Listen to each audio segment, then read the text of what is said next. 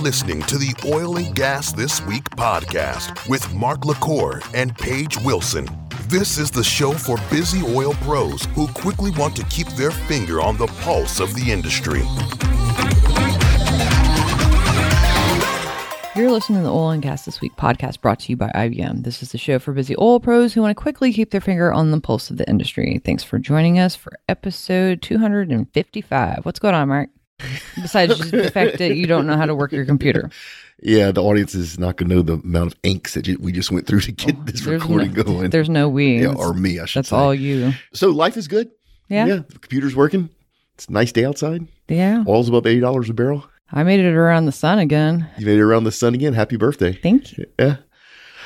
What are you, 21 now? 29 for life. 25 for life. Speaking of for life, guess what we finally got? I'm going to guess a review. A review. You want to read it? Great show, five stars. I've been listening to the show for years and really enjoy the content. Both hosts cover current events and give more context to clickbait articles that are anti energy. In addition, I really appreciate the international viewpoint they provide to explain oil and gas markets. Robert. Thanks, Rob. Yeah, thanks, Robert. And if you want to be like Robert and get a big shout out on the show, it's simple. Leave It's so big. It's such a big shout out. It is a huge shout out. You know, I hear that when we give the reviewers shout outs, a lot of times Hollywood reaches out to them, wants to talk to them. That was the worst thing you could ever possibly come up I'm with. just saying, leave a review. You never know what happens. Speaking of not knowing what's happening, what's in the news this week? Our first article title is API Issues Call to Action to Biden. Yeah, so this is an article about API and their current president, Mike Sommers, basically laying out what API would like to work with with our current administration. And I'm being very careful how I pick my words here, both because I'm on the API Houston chapter board and also because love API to death, but sometimes I think they do stuff that just doesn't help the industry or they're too far behind times. So one of the things it's interesting to watch API change its views. So one of the first things that Sommers talked about in his speech was he wants to work with Congress and our current administration about climate change. It was not that long ago, I mean literally months ago, that API said man's activity is not influencing climate change. So it's interesting to see them soften a little bit around that. The other thing is they talked about how the oil and gas industry leads to America's energy independence, the amount of jobs that our oil and gas industry creates, the amount of prosperity we create all through the country. So not just on the oil and gas industry side, but that money trickles all throughout the economy. Right. Then he also talked about how our current administration has done things that don't help our industry and they would just like to work together. So really, I think this is kind of a toned down version of usually how API talks to our, when it's a Democrat elected administration versus how they talk to when it's a Republican elected administration.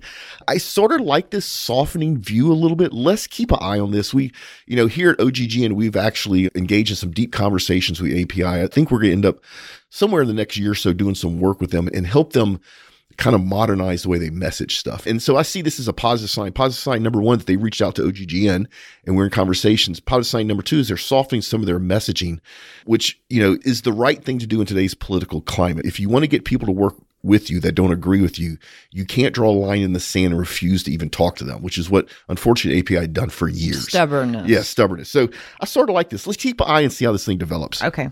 Next one is TC Energy Corp targets military site for new project. Paige, you find the coolest articles, right? so, you know, TC Energy, you know who that is. That's who owns Keystone Pipeline. May it rest in peace. I'm sorry to say that. I really am. I want that pipeline so bad, but it's done. What should have been an infrastructure project became a It was killed a year ago, in fact. years ago, really, if you look at it. It became a political nightmare and it's just a mess. But let me tell you what's cool about this. So they talk about building a thousand megawatt pumped energy storage project. Do you know what that is? No. This is the coolest thing in the world. So, one of the holy grails in the renewable space is how do you store the excess energy? When the sun's shining, when the wind's blowing, you generate more electricity than you can use and you put on the grid and it gets wasted. Actually, it never gets generated because Right. there's no way to storage. Yes, you audience, you could use batteries like lithium ion batteries, but they're cost prohibitive. I mean, just ridiculously Yeah. cost prohibitive. And so somebody years ago figured out a very simple way to store energy, the kinetic and potential energy without using batteries. So what they do in this pumped energy storage project is when electricity is free, when the sun and the wind are generate more electricity they could use, they use that free electricity to pump water up, think on top of a mountain on a lake. Mm-hmm. Okay. And so they use that energy to move that water up to the top of the mountain, or in this case, it's actually a holding tank. And then when energy, when the solar and wind die down or the demand's bigger, they drop that water through a turbine, just like a hydroelectric dam, to Okay. generate electricity. So they're using physics to store the energy. Isn't that isn't that great? It's very simple solution, right? That involves flowing water and gravity is all it takes, right? And so this is what they're doing, and I think this is awesome. And they're actually working with the Canadian Department of National Defense to build it on one of their big military training grounds. Now, the other reason I think this is cool is now the Canadian militaries get exposure to a construction and to a process that is replicatable, right? So these guys are getting out of the Canadian Armed Forces. If they work on this pumped energy storage project, can go out and do other pumped energy storage projects around the world. I just think this is an awesome idea. You know, this is showing how you can take old technology, think out of a box, apply it to a new problem and solve stuff without having to destroy the environment, right? Mining lithium is horrible for the environment. So I just think this is awesome. So we're going to keep an eye on this. And by the way, if anybody with TC Energy is listening to us, I'd love to have you on one of our podcasts to talk about this because this is the oil and gas industry needs to understand what you're doing. And I'd love to help you get your word out. Yeah, absolutely. All right. So the next one, we're going to get a little political here. There's a lot of stuff happening in Russia. So Russia's natural gas threat is far from subtle. That's we're to put it That's that's how we're starting this. That's to put it mildly. So Russia's basically using the natural gas supply to Russia as a weapon. And there's no gray area here. They're cutting back on deliveries. They actually caused a window of no sales, which means nobody in Europe for a week can buy any natural gas. wow. Yeah. And so the reason they're doing this is they're literally using it as a weapon. And so there's a whole bunch of stuff going on here. One of the things I want to make sure that people understand is that Europe is entering into its winter, and Europe is entering into its winter at a time when their gas supplies are extremely low. The only place they really can get gas reliably from is from Russia. And we're going to talk about all the different pieces of this in the next article soon. However, the US also could supply Europe with natural gas through LNG. We have the ability, we have the gas, we have the process, we have the tools, we know how to do it, and we can actually do it slightly cheaper than what Europe is currently paying for Russian gas. The problem, politicians. Not Russian politicians, they don't care. It's Europe politicians and American politicians keeping this LNG's infrastructure from being built and implemented. Yeah, no, that makes the- sense. The politicians are allowing Russia to keep this chokehold. Now, Russia could care less about the US. They realize that our politicians aren't going to allow us to compete on the free market.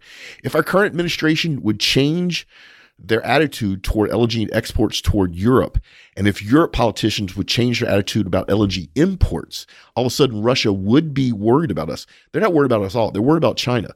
Now, the other thing is, we're get to this a little bit later, is what's going on in Germany. And this is all kind of tied together with the Ukraine and everything else. But you know, this is a great article showing how you know as the winter's coming closer, Russia understands that Europe absolutely has to have the gas, or the people will freeze to death. And they're going up on price, and they're limiting supply to keep control over this. They are 100% using their natural gas supply to Europe as a weapon. And I've said this for years: the U.S. could easily help loosen that stranglehold, if not get rid of it. Well, wasn't it the Obama administration that was like, okay, yeah, let's export now? Yeah, so that's a different thing. So up until the Obama administration, during the late 70s, we placed an export ban on all crude and, and natural gas products.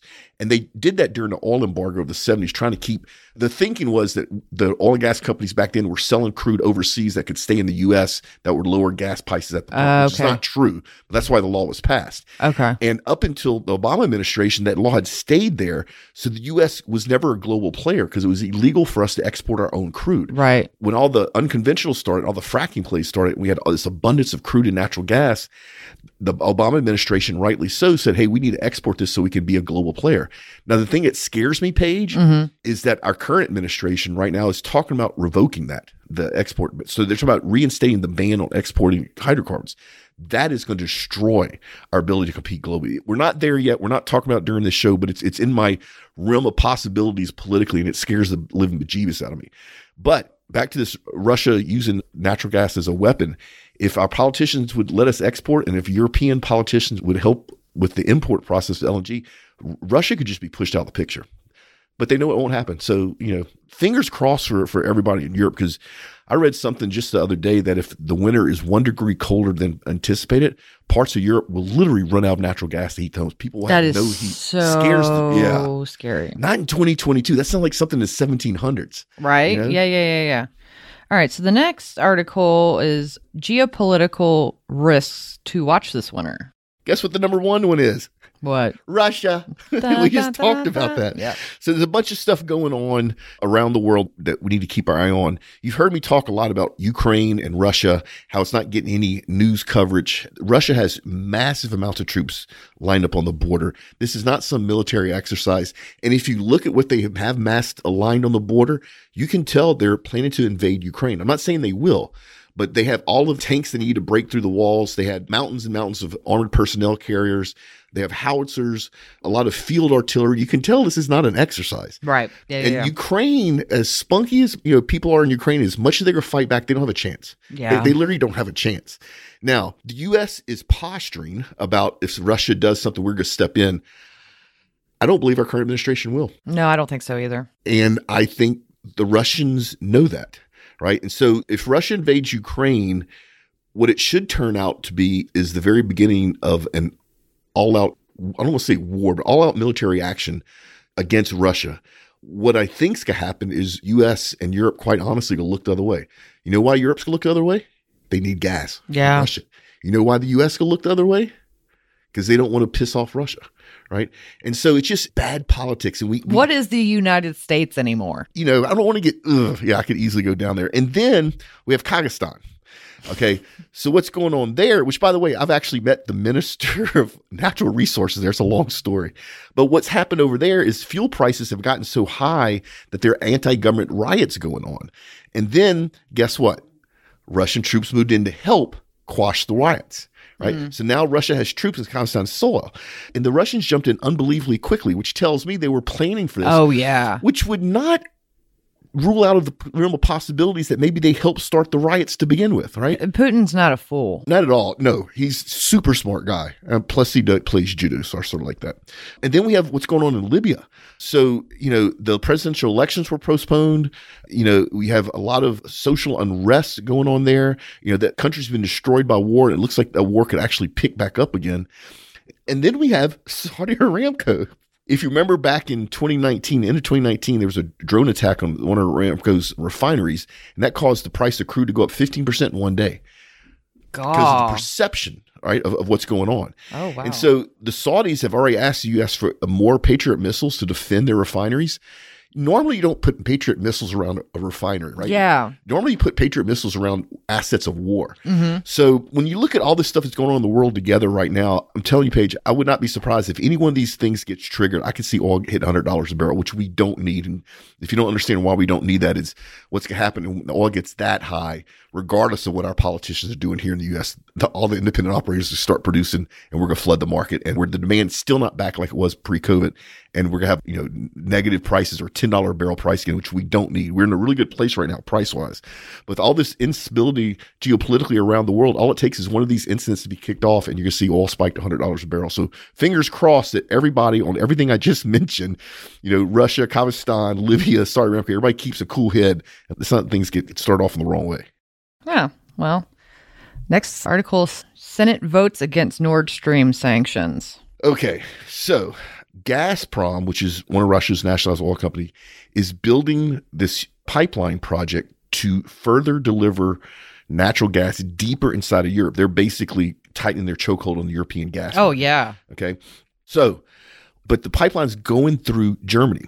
And Germany wants this project to happen because it allows them to have cheap natural gas Right. Russia. Yeah. Makes Okay? sense. And let's not talk about Germany's Energiewende program that failed. All- I I mean, I, I know I'm gonna get crap already about that. Anyway, so what's going on is that right now, between what Russia's doing in the Ukraine and some of the other stuff, the U.S. is saying we're going to put sanctions against this project, the Nord Stream project, to help influence Russia. Well, let me tell you a couple things. Russia could care less about any of our sanctions. They don't really affect them, and the sanctions that this administration would use are gentle. They're baby sanctions, right? Oh, the reason, sweet. The reason they're doing that is that they're trying to make sure that our current administration is saying that they want to make sure they can negotiate with Russia in the future. And so they don't want to go real hard on sanctions right now. That's the wrong approach. Wrong. They need the opposite Abso- approach. Yes. They need to come down so hard on this that this pipeline project can't move an inch without us soliciting the sanctions. Then that will bring Russia to the negotiating table because now they see us as somebody that they have to deal with. Right now is they don't care about US. They don't care about our relationships with Russia, our relationship with Europe, our relationship with Germany.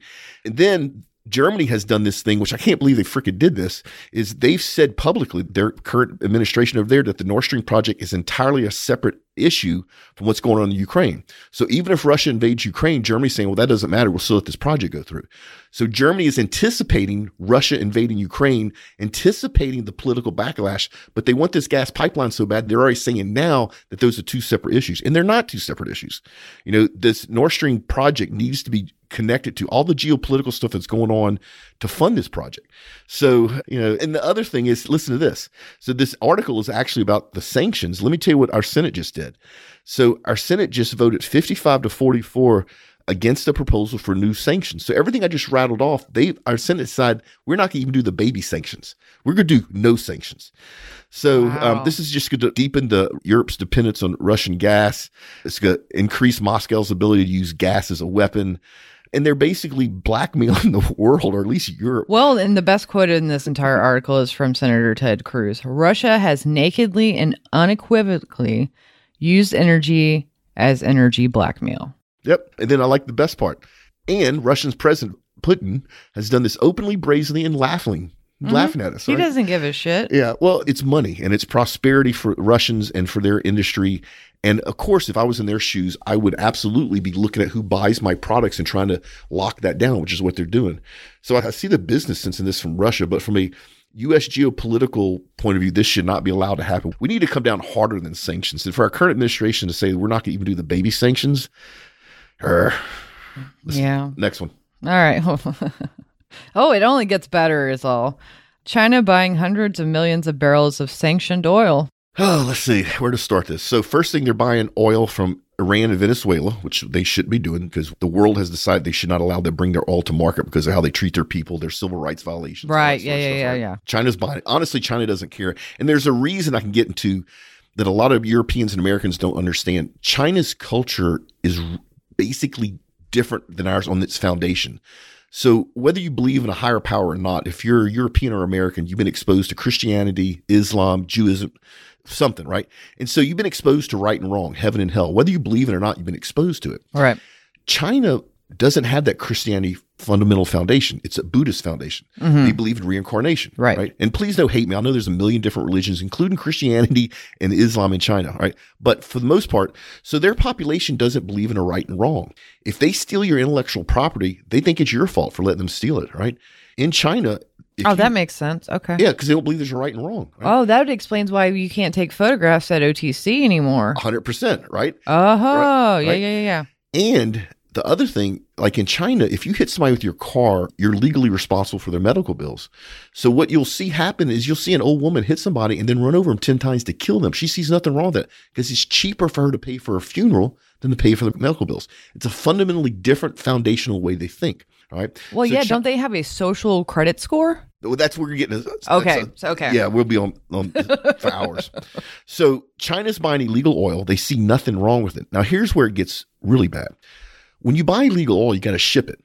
Do you think you can ship it in a legal super tanker? No. No. You're shipping an illegal super tanker. Well, what the frick is an illegal super tanker? It's a super tanker that's been decommissioned, that's been sold for scrap, that somebody puts back in the water. Yep, you see where this is going. No way. A hundred percent yes way. And so now you got rusty leaking boats that aren't sound, that are dangerous, hauling illegal oil to China from Venezuela and Iran. Now, because our current administration has come down tough on Iran and Venezuela, not Russia, but Iran and Venezuela, Right. it makes the price of this oil more expensive than it was, but much cheaper than buying it regularly on the black market. So you're gonna have this surge of China continuing to buy this black market oil and shipping it in black market super tankers. I don't know if that's a word. If anybody in maritime, tell me what it is that a super tanker's been decommissioned, but they stick it back in the water. And then they lie. So the super tankers, almost all of those big cargo ships carry multiple transponders that basically announce who they are, what flag they're under, which so which country is running the boat, that sort of stuff. The Chinese changed that. So even if one of these derelict super tankers have trouble, the people that are out there around the world to go out and send rescuers may not know who owns the ship or where it is or if it's the right ship. So this is just a recipe for disaster that's being driven by greed. And then, like I said, China sees nothing wrong with it. So if we want to put a I, I, everything's wrong with like literally every single Yeah. thing is wrong with it. everything is wrong with this. There's not a right th- single thing in that. but it goes on. Wow, that's crazy. Okay. Speaking of crazy, let's talk diesel. You don't want to talk You're diesel? ridiculous. All right. Diesel markets are soaring. Yeah. So basically, the world's run out of diesel. Yes, I know it's still around, but the cost of it's going through the roof. It's kind of good in some ways. Diesel is one of the indicators I watch to see what I think our economy is going to do. And so when the demand for diesel goes up, that tells me the demand for construction is going up around the world, the demand for transportation, stuff like that. Yeah. And so our diesel prices here, not that I drive a diesel vehicle, but they, they're the highest they've been since like 2012, 2013. And the prices continue tend to grow here and in the US. Then we're entering into turnaround season for US refineries. That's basically when they take units of the refineries down to do planned maintenance repair. That always decreases supply of diesel, which is going to increase the cost. Then travel's picked up a lot Yeah. not so much business travel, but leisure travel. So a refinery has a choice between making diesel and jet fuel. Well, if they're getting more dollars for the jet fuel, they're going to make jet fuel, which is also decreasing the supply of diesel. So if you have 100 million gallons of diesel stored somewhere, you're sitting on a fortune, right? Store it for a little bit longer. Diesel will continue to go up here and in Europe. I don't see the light at the end of the tunnel until maybe 2023, 2024. Oh, wow. Yeah. So just like everything else, the costs went up and it's going to stay there for a long time. And the, one of the reasons to stay that expensive is once again politics. It's ridiculous, but it's what's happening in the world. So, you know, good for the people that are making money off diesel, not so good for the people that need to buy diesel. All right. So, next article France turns to coal as nuclear plant shuts down threatened power grid. Ah, you can't make this stuff up. I saw this and I was like, oh man, he's going to love this. So, in France's quest to go green for the environment, it seems that they don't have enough electricity now to get their people through the winter. the only fix is to increase the amount of electricity produced by coal-fired power plants. And when I think of all the ways to generate electricity, because I know France, you're not running clean coal technology, you're running old coal technology. Mhm. That is the worst polluting technologies there. So, citizens of France, politicians of France, congratulations. By trying to green the environment, by trying to green what you're doing, you have now increased your negative impact to the environment. You are dirtier to the environment in 2022 than you were in 2021. Congratulations. You moved the needle backwards, right? I'll May I take- suggest, France, that you look into natural gas fired electricity and we can send it to you, right? We can send you LNG that you can offload so you can skip Germany, skip Nord Stream, skip Russia, all that, and have clean, reliable, abundant energy for your people. They're the California of Europe. California of Europe. That's a good way to put that. And like I said, anybody in the French government that needs some help understanding how this works, reach out to me. I'd be happy to sit down, happy to draw it out on a whiteboard. But basically, France is having to produce electricity from coal fired electrical generation plants, which is horrible for the environment, in their process of trying to go green. All right, next article. Explainer. What is at stake for the U.S. biofuel blending law in, in 2022 and beyond? I know this is one of your favorite subjects. Renewable fuel standards, one of my favorite things to talk about. you know, when I'm at parties, when I talk about this, it's amazing the number of people just, their eyes just glaze over. I don't know why. So nobody invites you to anything now? Actually, since you said that, I don't think the last party I think I went to was in 1990s. no, it wasn't. Whatever. Okay. All right. So, yeah, I'm kind of passionate around this. So, basically, back in the 70s during the Arab oil embargo, our government, rightly so, looked at different ways to generate fuel because we didn't want to have dependence on foreign nations which control our politics and our economy. It makes total sense. One of the things they came up with was the renewable fuel standard, which basically says we give tax incentives to produce biofuels, and then we're going to tell the oil and gas companies that they have to mix these biofuels with their fuel by law. Okay. On the surface, it sounds awesome. It's a great idea. Its execution, however, in the US has been horrible. Basically, we don't have biofuels. We have one. We have ethanol. Yes, I know there's biodiesel out there made from French fry oil. That doesn't really count. Such a small percentage, it doesn't even make a difference, right? But the ethanol thing is interesting. So, what happens basically is farmers are incited, basically in the middle of the country, to grow corn, which you then need to malt, ferment, and distill to make ethanol. Now they're doing this to make money because the government's paying them. The government's basically subsidizing them. And but all that ethanol is made in the middle of the country. To use that ethanol in a vehicle, you need a vehicle that's labeled E85. All of y'all have probably seen cars and trucks labeled E85. But if you look at, at the map of where all the E85 vehicles are sold, they're sold on the east and west coast for political reasons, right? Just buying an E85 vehicle makes no difference to the environment unless you run E85 fuel. However, you can't hardly get E85 fuel on the east and west coast since it's all made in the middle of the country. Right. So it's a broken system. And to make it even more broken, since the refineries are required to blend ethanol in their final fuel product, there's a renewable fuel standard. It's basically a credit. People have learned how to game the systems, and there's this underground, almost black market economy based upon blending ethanol with fuel and sell at the gas pump. So what happened, Paige, if, what's supposed to happen is this is supposed to encourage refiners to take ethanol, which is basically a competing product to what they're making gasoline, and blend it to try to help the environment and to try to have a different fuel source. The reality of what goes on is you and I right now go to any terminal, we go to you know, go down south to the BP refinery, go buy a terminal truck full of gasoline from BP. They'll sell it to us, fill up a diesel truck. We'll get a couple hundred gallons of ethanol, which we can also buy. We dump that in the tanker truck right then and there. We immediately just generate renewable fuel credits by mixing the ethanol in the gasoline. We then take that ethanol gasoline mix and sell it at our cost, so break even to some local gas station who will happily buy it. We take these same renewable fuel credits and go sell it to the same refinery we just bought the gasoline from at a markup of 100 to 1,000%. So it's helping nobody and it's actually hurting the price at the pump. So this thing needs to go away, and it hasn't. Our last administration pulled us out of it, so reduced the requirements, which is the right thing to do.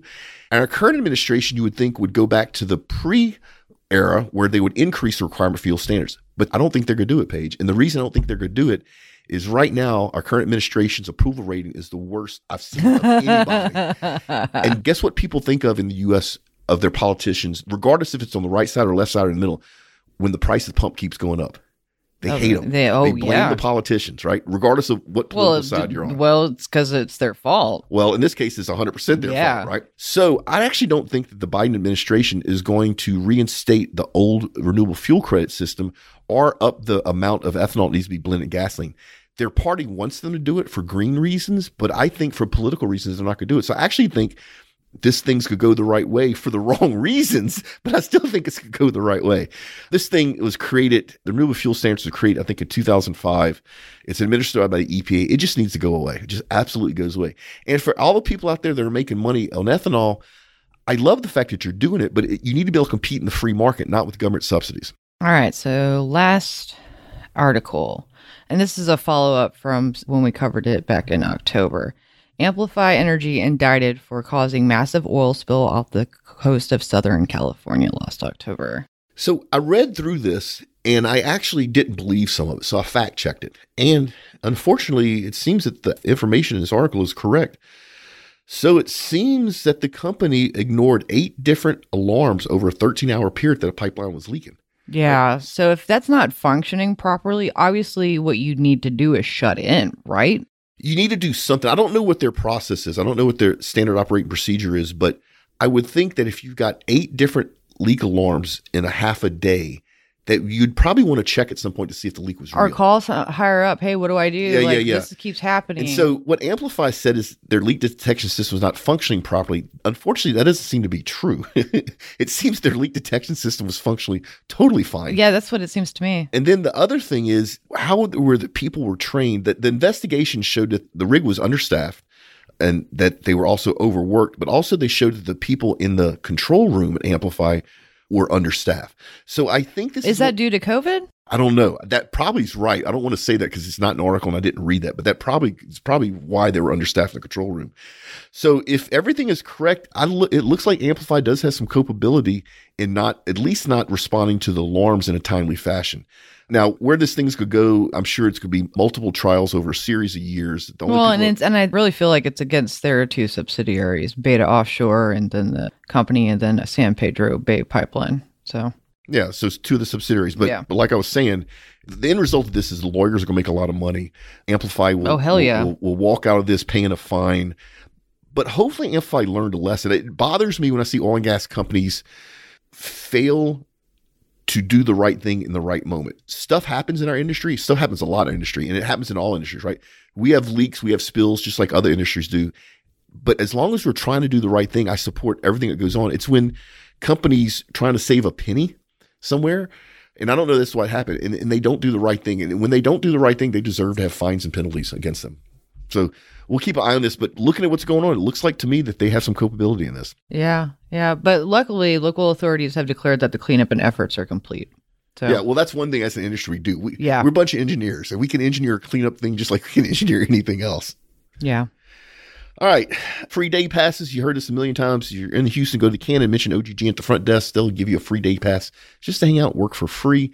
We'll also be there next week. Thursday is our first industry mixer of the year. Yeah, I think we're all on a panel, aren't we? Thursday, 27th. Just hit any of our social if you want to sign up. Yeah. So, what we're doing, which is a bit different, is we're having a panel of us. Yeah. So we have the OGGN host there. We're going to have a quick panel discussion about what we think is going to happen in the oil and gas industry in 2022 food, drinks, networking. And as always, your participation helps us fund the fight against human sex trafficking. So come join us next week. If you come, come find me.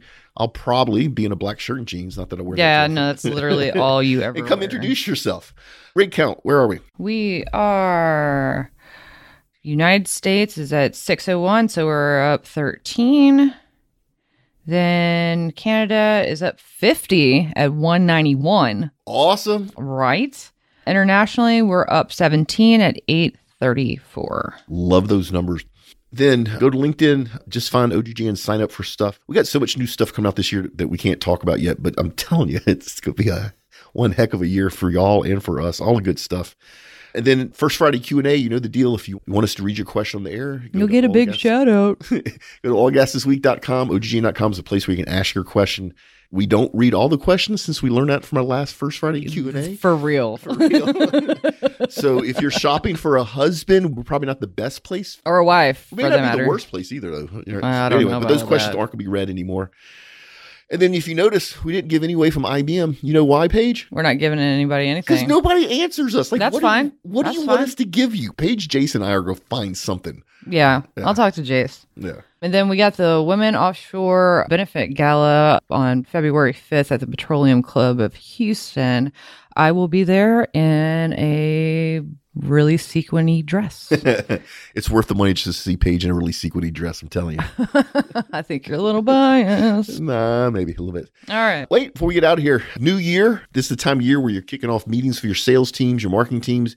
If you'd like myself or any of our experts to come speak at your event, if you'd like to bring a live podcast, which is always a hit, reach out to me. Happy to share the details.